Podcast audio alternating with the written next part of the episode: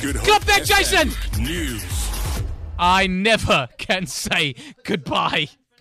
Good morning. The DA says it will now ask the Independent Electoral Commission to look at allegations that the ANC set up a covert election campaign to disempower opposition parties ahead of last year's municipal vote.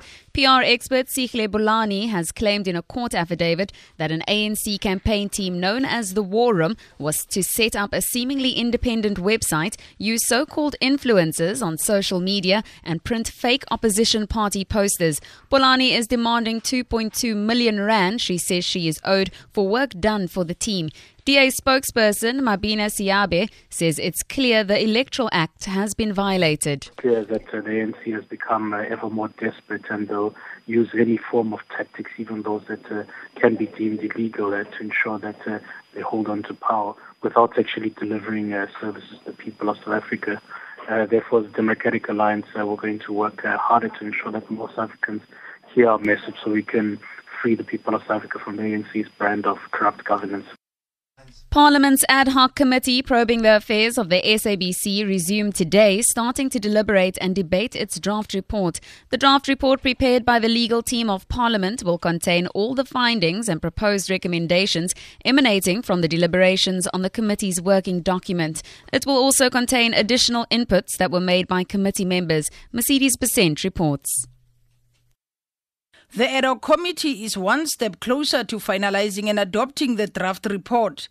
Ad hoc committee chairperson Vincent Smith is confident that consensus will be reached among political parties. I have no doubt that we will have 90% of the report where there will be no debate, but there will be the odd 10 20% we will have to debate, and those are not insurmountable. But we are going to have to reach conclusion on the areas of dispute by the end of the day. The committee is expected to adopt the final report tomorrow and send it to the affected parties for comment. Mercedes Besent, SABC News, Parliament. The city of Cape Town says it will start with phase two of its ceiling retrofit project in February. The 60 million rand project will see over 3,000 RDP houses in Macassar, Chris Nissen in the Strand, Gordons Bay, Heinz Park, and Sir Lowry's Pass Village fitted with ceilings. These houses were built between 1994 and 2005 without ceilings. Mayoral Committee member for Transport and Urban Development Authority, Brett Heron. The aim of the project is to install ceilings in old state subsidized houses, commonly referred to as RDP houses, which were constructed many years ago without ceilings. The project also includes the fixing of roof leaks and the installation of safer ceiling lighting. By installing ceilings in homes, we are alleviating the discomfort that residents have experienced as a result of poor thermal performance of these homes President Donald Trump says his government will immediately start work on building a wall between the United States and Mexico. Trump says the barrier would deter illegal immigration and drug cartels. The BBC's David Willis reports. Building a wall along the border with Mexico was a central plank of Donald Trump's campaign for president.